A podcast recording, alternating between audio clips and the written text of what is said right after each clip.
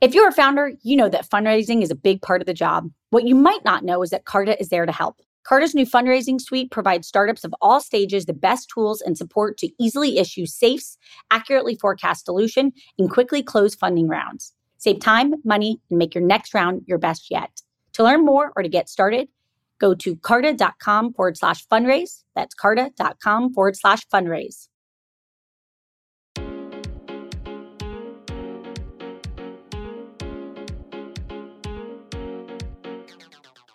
Welcome to Inc.'s The Founders Project with Alexa Von Tobel. I'm Alexa, the founder of LearnVest, author of New York Times bestselling book, Financially Fearless, and second book, Financially Forward. I'm also the founder and managing partner of Inspired Capital, a venture firm focused on the entrepreneurs of the future. Each week, we sit down with a top founder to share their story of guts, inspiration, and drive. Hi, everybody. I'm your host, Alexa Von Tobel. And this week, you get to meet Max Rhodes, co founder and CEO of Faire, the online marketplace where retailers discover their next best sellers from independent brands across the globe. A former small business owner, Max is passionate about the positive impact of local commerce on society, and he has made it his mission to help independent retailers and brands build thriving businesses and grow stronger communities. Today, Faire is valued at over $12 billion. The company supports half a million retailers and 15,000 cities and connects them to over 70,000 brands around the world. Prior to Faire, Max was an early product lead at Square, where he worked on the Cash App and was the founding member of Square Capital, a product that helped more than 230,000 merchants across Capital grow their businesses. He holds a BA in history from Yale. And with that, let's welcome Max. Hi, Max. Max, first of all, I followed you from afar. I'm so happy to have you on today. Thank you so much for joining us. Let's go back just to keep it simple. What's Faire in your own words? Faire is a wholesale marketplace. Uh, you can think of it as an online trade show or a wholesale version of Amazon. We have retailers, independent retailers on one side, and independent brands on the other side. And our job is to help connect them and, and make it easier for them to find each other. Where did the inspiration come from? What made you be like, huh, I can go build this amazing marketplace? While I was at Square, I was on the side with a, a buddy I introduced this product called the Blunt Umbrella to the US market. It's this high end umbrella from New Zealand. And we spent about a decade doing it together. And, you know, we had our own Shopify store, we sold direct to consumer, and then we sold into like Nordstrom and REI and some big stores. But one of our most successful channels was always the independent retailer. And the way that we found independent retailers to carry and sell our umbrellas was through trade shows and sales reps. And the whole time that I was working on Blunt, the number one problem we were trying to solve was how do we get more of these independent stores? There's hundreds of thousands of them out there, and they're incredible in so many ways. They are ambassadors for your brand in a way that a website or you know a big box retailer isn't really. Like they, they can really tell the story of you know why a customer should buy your product and why they should care about it and the big problem is that they were just super hard to find and hard to get into. And trade shows are a ton of work. They're really expensive. Sales reps, it's really hard to get them to agree to take on your products. And when they do, you know, a lot of times they're selling other products alongside, and it's hard to be first in the bag. And the whole time that I was at Square, I was building products during the week for small businesses. And then on the weekends, I was actually a small business owner myself struggling with this problem that it really felt like technology should be able to solve, but that technology had not yet figured out how to solve. And so when I left Square, I had a few different ideas that I was exploring, but this one kept coming back. It was one of those ideas that was in the shower. It was every couple of days. It was like, man, there should really be a better way to do this. And then finally, I decided to just to really go all in on it and and try to figure it out. So let's go from there. Uh, you decided to go all in to figure it out you know, on one side, you have more than 500,000 retailers buying on Faire and over 70,000, I'm sure that number's outdated and it's even bigger, selling. How did you begin to get that balance right for everybody out there who's thinking about building marketplaces or in building a marketplace? How do you hack that? The way that we approached it is we started with one side. We really started with a focus on the retailer and I think the reason that we started with the focus on the retailers, I knew from the perspective of a brand how big of a problem this was. And we had actually launched Blunt on a bunch of wholesale marketplaces that had come and gone and failed. And the core problem I always identified with those marketplaces, never got traction on the retailer side. And so we started with a laser focus on how do we solve the retailer problem? How do we really make sure that the, the demand side of the marketplace has a compelling reason to come and to buy? One of the things that makes that really challenging is selection ultimately is a, a major, major uh, factor in creating compelling value for the demand side. There is a balancing act there where you do need to get a certain amount of selection in order to, you know, figure out is there actually compelling enough value on, on the retailer side. But we always assumed that we could get enough brands to sign up if we figured out the retailer side and actually had a value prop there and getting them buying like eventually it would sort of work itself out so we started talking to retailers just all the time before we even launched the company, I had 20, 30 retailers from my Blunt days, customers of Blunt, that I did interviews with, really tried to understand from a first principles perspective what is it that they liked about trade shows? What is it that they liked about sales reps? Why hadn't they moved on to buying from one of these marketplaces? I think the core insight that really led to the launch of Faire was that the fundamental problem is that trade shows and sales reps exist to solve the matching problem and to mitigate inventory risk. Like you go to a trade show and they've curated, you know, the selection and you walk into a showroom and they've curated the selection such that you know the products that are there are proven are going to sell.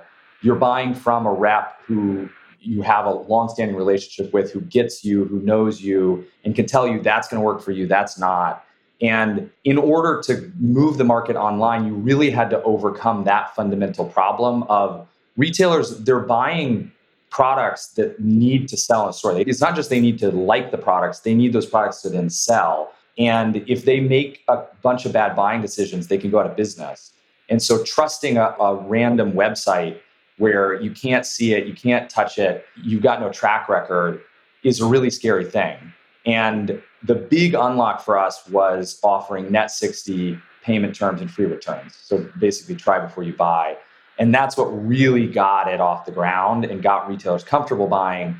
And there was a nine month period where we had those value props and it wasn't totally working and it was kind of terrifying. But as we built up more and more supply, it started to really work and it started to take off. And then eventually we got to the point where, okay, we've got enough supply, the value props are working retailers are starting to transact. Let's open up the marketplace. And it exploded. And basically, we've kind of been off to the races ever since. Can you define, just because it would be so interesting to like hear when you felt like you were ready to open up the marketplace? What was happening that you were like, okay, we're ready? Describe what that looked like there was a really specific moment. I don't know if this is true for everybody. I'd be curious to hear from you, given how many founders you've talked to. But there was a really specific moment where you could feel it. And I was in New York at the New York Now trade show. We had a booth and we were really there to try to show the product to a bunch of retailers all at once with kind of a customer research lens in mind. Up to that point, it didn't really feel like we had it. Like it was it, it, it was tough. Like we were throwing discounts at them. They didn't totally get it. The next day, we decided to experiment with instead of talking about net 60 payment terms and free returns, basically buy now, pay later and free returns. We reframed it as try before you buy. And there was something about that that hooked people. And they came in and they had kind of a different mindset when they were doing the, the buying. And it was just like people were spending hours and hours and hours on the site. And it just felt completely different. I remember calling one of my co founders who was back in San Francisco and saying, We did it. Like, this is it. And we said, okay, let's go for it. Let's open up the marketplace. Let's see what happens. And then we opened it up and it was just up and to the right. Like the growth was just crazy. It was like 10% growth day over day. Wow. And it was really exciting. Yeah, it was an incredible feeling. I want to just, for those of us who don't know, can you explain your business model? And I think one of the things I know you thought a lot about was that making sure you aligned incentives to your customer. Talk a little bit about how you settled on a business model. And for those who maybe don't know what it is, what it is. The fundamental value prop, like I said, to retailers is try before you buy. You can buy now, pay later. You get 60 days to kind of trial the products and at the end of 60 days, you can return it if it's not selling, or you can pay for it. And that solves two problems for the retailer. One, it gives them capital to actually try more inventory. Retailers are, are often very capital constrained. And second, it takes the risk out of buying. So it, it solves two really big problems for, for retailers. Um, we don't charge the retailer anything for that. We charge a commission from the brand. And we were very intentional in designing the marketplace with that feedback loop in mind that if the products don't sell, we don't make money. And if the products don't sell, we don't charge the brands anything and we don't charge the retailers anything. And so our our goal has always been to build a marketplace that not only has a bunch of selection, but has selection that's actually really great and is going to sell for retailers. And building that data driven feedback loop, which traditionally has really only been available to really large retailers like Walmart, Nordstrom. They can try something in one store and then see how it does and then launch it everywhere. Small retailers don't really have that luxury. They try it, and if it doesn't sell, they're stuck. Whereas when they're buying from us, thousands of other retailers in a lot of cases have already tried the products, and we know whether or not those products are going to sell or not. And the products that do the best are the ones that get surfaced to the top of our ranking models. And so over time, you know, our return rates have actually come way down. And what that means is our products have gotten better and better and better, and retailers are finding more and more value. And you know, that's something that, that we really like about the fact that you know, ultimately our job is to help our customers succeed. And we're only going to be successful if we do that. I would love to just hear your thoughts on what you think the future of commerce is going to look like. And, you know, fast forward a decade, you clearly have some really unique ideas about just what the future will hold. What are some of your biggest predictions? The lines that currently define commerce are going to continue to blur. And I think there's a couple of lines that are are worth calling out. I think one is the line that currently divides D2C from retail. Today, a lot of brands think of themselves as D2C brands or as brands that sell through retail. And one of the things we're seeing on Faire is a lot of brands that traditionally have thought of themselves as D2C are realizing I'm spending a lot of money acquiring customers on Facebook and you know it's difficult to grow. And so those lines between a D2C brand and a brand that sells through retail are increasingly blurring. And a lot of, you know, traditionally retail brands are now launching their own D2C sites. And so I think the whole concept of a D2C brand is going to go away. I think you're just going to have a brand and they're going to sell through a bunch of different sales channels. I think the other line that's going to blur is the line between social and retail. Part of the job of a retailer, particularly an independent retailer, is to curate selection for their audience, for their, their customers, and to build community among their their customers. And I think you're increasingly seeing retailers looking more and more like content creators. They're building big online followings. They're using social media to connect with their customer base. And then on the flip side, you're seeing creators, content creators, influencers start to look more and more like retailers. They're realizing I have this audience, I have this cachet, I have this influence. The best way for me to monetize that is by selling products. D2C brands with a ton of success, they're missing out on an entire sales channel that they could take advantage of if they started selling wholesale. And that wholesale channel, particularly selling through local retail, actually is synergistic. It, it positively impacts their D2C channel because now you've got your stores on all these shelves, you've got all these retailers telling consumers about how great your products are. That's going to boost your your retail sales. So I think that it's going to be a very positive thing for D2C brands. For brands that traditionally have only sold through retailers, similarly, they're going to be launching D2C and figuring that out and benefiting from that. It's going to help everybody grow. And then on the other side, if I'm a retailer, a lot of retailers still haven't totally figured this out yet. We saw a big acceleration during the pandemic, but they have these incredible followings. They have consumers that are regulars that love them and want to hear from them and want new ways to connect with them. And social media is an amazing way for them to do that. And I think more and more of these retailers are figuring out what is my place in the community, offline and online, and how do I connect those two things together to help grow my business? And then for creators, I think that's probably where we're earliest. I don't think the model has really been figured out yet. You talk to creators, and it's a huge pain for them to figure out how to monetize their audiences. and there's these crazy contracts and the brands don't really know the ROI that they're getting from it. And so I think there's a ton of opportunity there for brands and creators to work together to kind of figure out what the model should look like and for creators to make a lot more money for brands to benefit from that i want to go back and you know Faire has grown tremendously. I mean with over a billion in annual volume and again i'm sure that number is even outdated. What is the next chapter of Faire? And give us a sense of what excites you most as you look forward the next year or two. There's two things i'm really excited about. One is taking the marketplace that's working incredibly well in the US today and launching it in new markets, new geographies. Europe is a major focus for us right now and is growing incredibly quickly. Japan and Korea, I think, are huge opportunities. Latin America is, is a huge opportunity. We've already seen in Europe that the same problems exist that existed in the US. And the growth there has been phenomenal. I think there's there's huge opportunities for us to expand geographically. I think there's huge opportunities for us to expand into new categories. We started with kind of gift and home, basically the retailers that Blunt Umbrella sold into. And that has then led us into apparel, where apparel is now, you know, 30% of our of our total marketplace. Food is a huge opportunity, toys, pets. There's all these categories that, that we think are really big opportunities. We think there's opportunities to serve different segments of retailers and brands, moving up market, going after retailers with multiple locations, going after the long, long tail of brands that traditionally haven't done wholesale before, we think is a, a huge opportunity. You know, we think there's just opportunities to take this marketplace and expand it everywhere. We also think there's a big, big opportunity to take the marketplace and build tools around the marketplace and really become a one-stop shop for wholesale.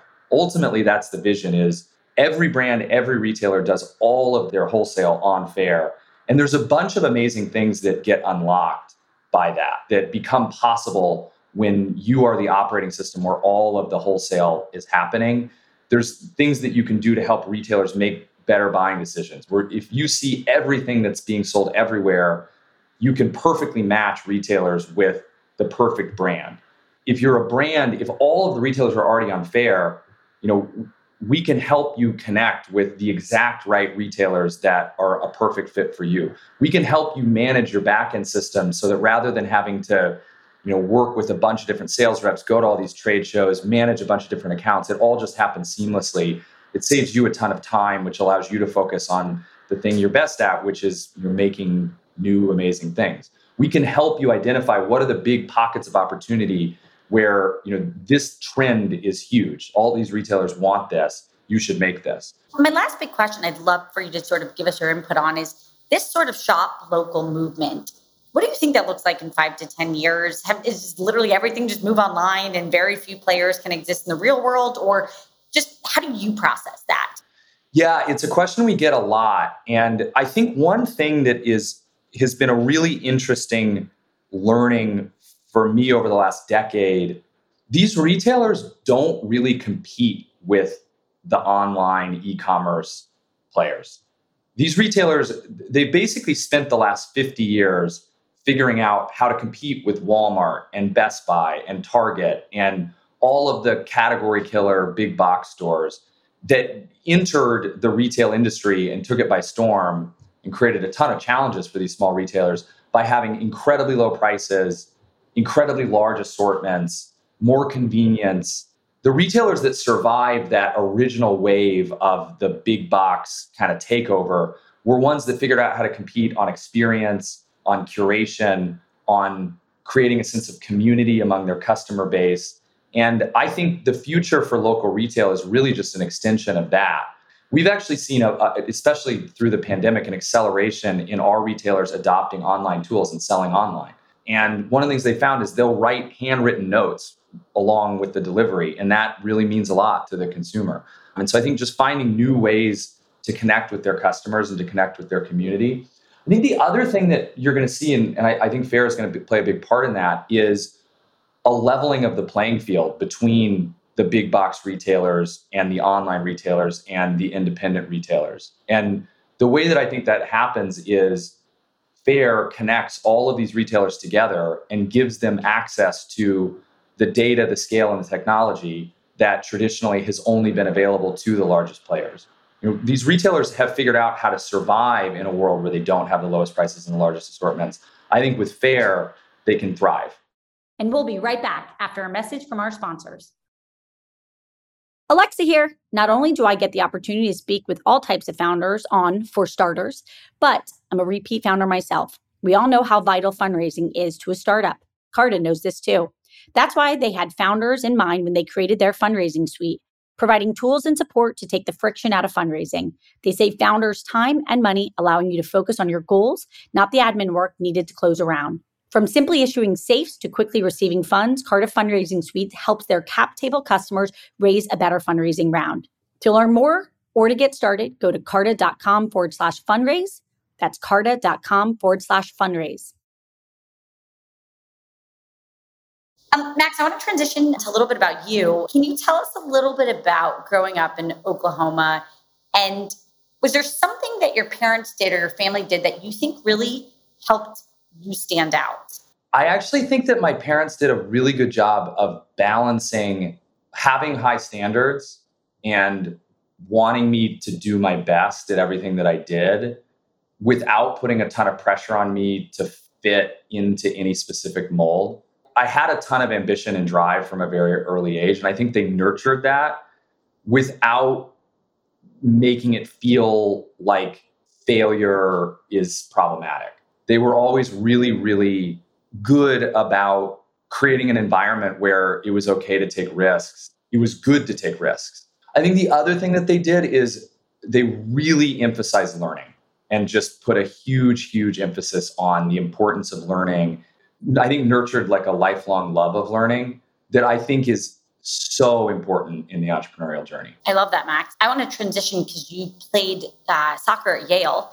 Talk a little bit about how your athletic career made you a better founder. How would you put that into words? Playing a sport in college, especially at a really intense academic school, is so hard. It's like 30 to 40 hours of work a week. And it's a really professional environment you kind of enter the working world and the expectations of the working world four years earlier than everybody else in some ways. And I think it really taught me a level of self discipline that I certainly didn't have prior to college, and that I think is really important in running a company. You launched not one, but two businesses in college uh, tutoring business, student painting business. Talk a little bit about when did you know you were an entrepreneur? Like when did the light bulb go off? I had these two experiences where I launched this like it was it was called freshman survival seminars. Basically for kids coming from public schools in Oklahoma going to intense academic environments for the first time, helping them with that transition, like what I had gone through.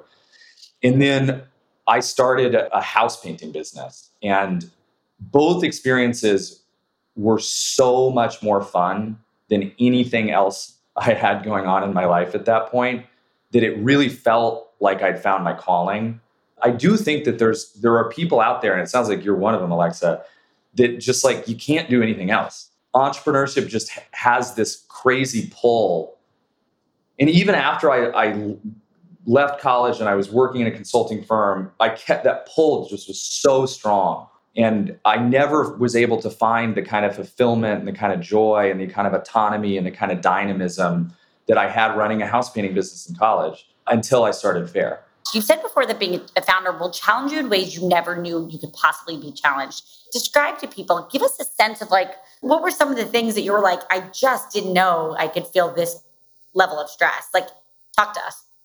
So it's definitely the emotional part of it that I don't think you can possibly prepare yourself for. It gets easier, I will say, for the people that are like really early in the journey. The first year or two is are definitely the hardest, but it's still the pressure of it and the weight of it continues to feel pretty oppressive. And I think in some ways the reason it gets easier is because you learn better to manage it. It's just the crushing weight of the responsibility, of the expectations, of the possibility that it might not work out, of the fact that these decisions feel so consequential.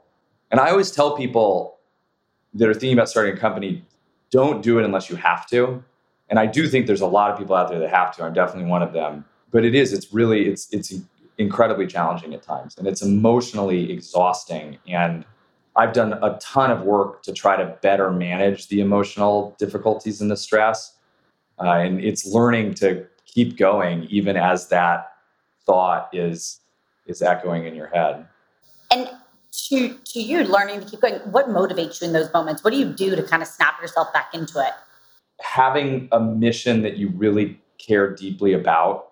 I think that's so important. And I think the folks that I've seen that have really burnt out on the job tend to be people who I think don't have that like deep connection to, you know, deep sense of purpose in what they're doing. That can keep you warm at night and can keep you going and, and can can make it a lot easier to find meaning in the struggle. Trying to design the job in a way that you're able to focus on things that give you energy. One of the nice things about the CEO job is there's different flavors of it you know you can hire somebody to do a, a, thing that you don't like as much and you know you can focus your energy in areas that that really give you that you're passionate about and so i think having some flexibility in what the job is and not getting caught up in i'm the ceo therefore i need to do x y and z and recognizing that you know your energy and your passion and your ability to do this for 20 years is maybe the single most important thing in determining the ultimate trajectory of the company. And so giving yourself a little bit of flexibility in the way that you design the job. And then the third thing is, and this is a newer one to me, it's it's being willing to give yourself a break and to take breaks. You reach a certain point and it becomes more of a stamina game, more of a marathon than a sprint. And understanding that there's everybody has limits, knowing what those limits are, and recognizing the signs that oh, I'm burning out. I need to take a break. I need to take a vacation. I need to slow down a little bit. I need to do a little bit less and not trying to force yourself to break through that year after year after year, I think is also really important. Is there a book or two that you recommend to everybody that like really left like a massive dent on you that you think everybody should know about if they're building a business? The book that I think is I would recommend to everyone is Growth Mindset. If you haven't read it, I think it's become kind of a, a popular term, but I actually think reading the book is worthwhile because the concept is a lot more nuanced than just like take feedback, challenge yourself. It really resonated so deeply with me. And again, being an entrepreneur, you have to go through such an incredible amount of personal growth and change in order to be able to keep up with the growth of the company that you just can't do it if you don't have the mindset of i can do this i can learn this is hard but that's good because that means you know i'm being pushed and i'm learning and i'm going to get through that that one was probably the most impactful in terms of how it really and not just in my with business it's my personal life as well okay max last few questions i'm going to just ask a question first thing that comes to your mind answer uh, what gets you out of bed every day the mission What's your favorite interview question that you ask somebody if you really want to get to know who they are? What are you most proud of? Biggest pinch me moment that happened at Faire to date. So the biggest pinch me moment where you walked home and said, I can't believe that happened. It was early at YC. Joe Montana came to my apartment and I was pitching Joe Montana. I was just like, what? what the heck? That's fabulous. Fast forward two years from today. How many days a week do people go into offices? Two but it's going to vary a ton. I think some people, a lot of people will be none. Other than Faire, what's one other area of innovation that you're interested in? Artificial intelligence. Uh, me too. I totally love it. Well, first of all, Max, thank you so much for joining us today. Everybody out there, if you want to learn more, check out Faire, F A I R E dot com. And you can join us next week for Inc. the Founders Project with Alexa Von Tobel. Max, you're a true pleasure. You're so, so fun to learn from. Sincere thank you for joining us today. Thank you so much for having me, Alexa.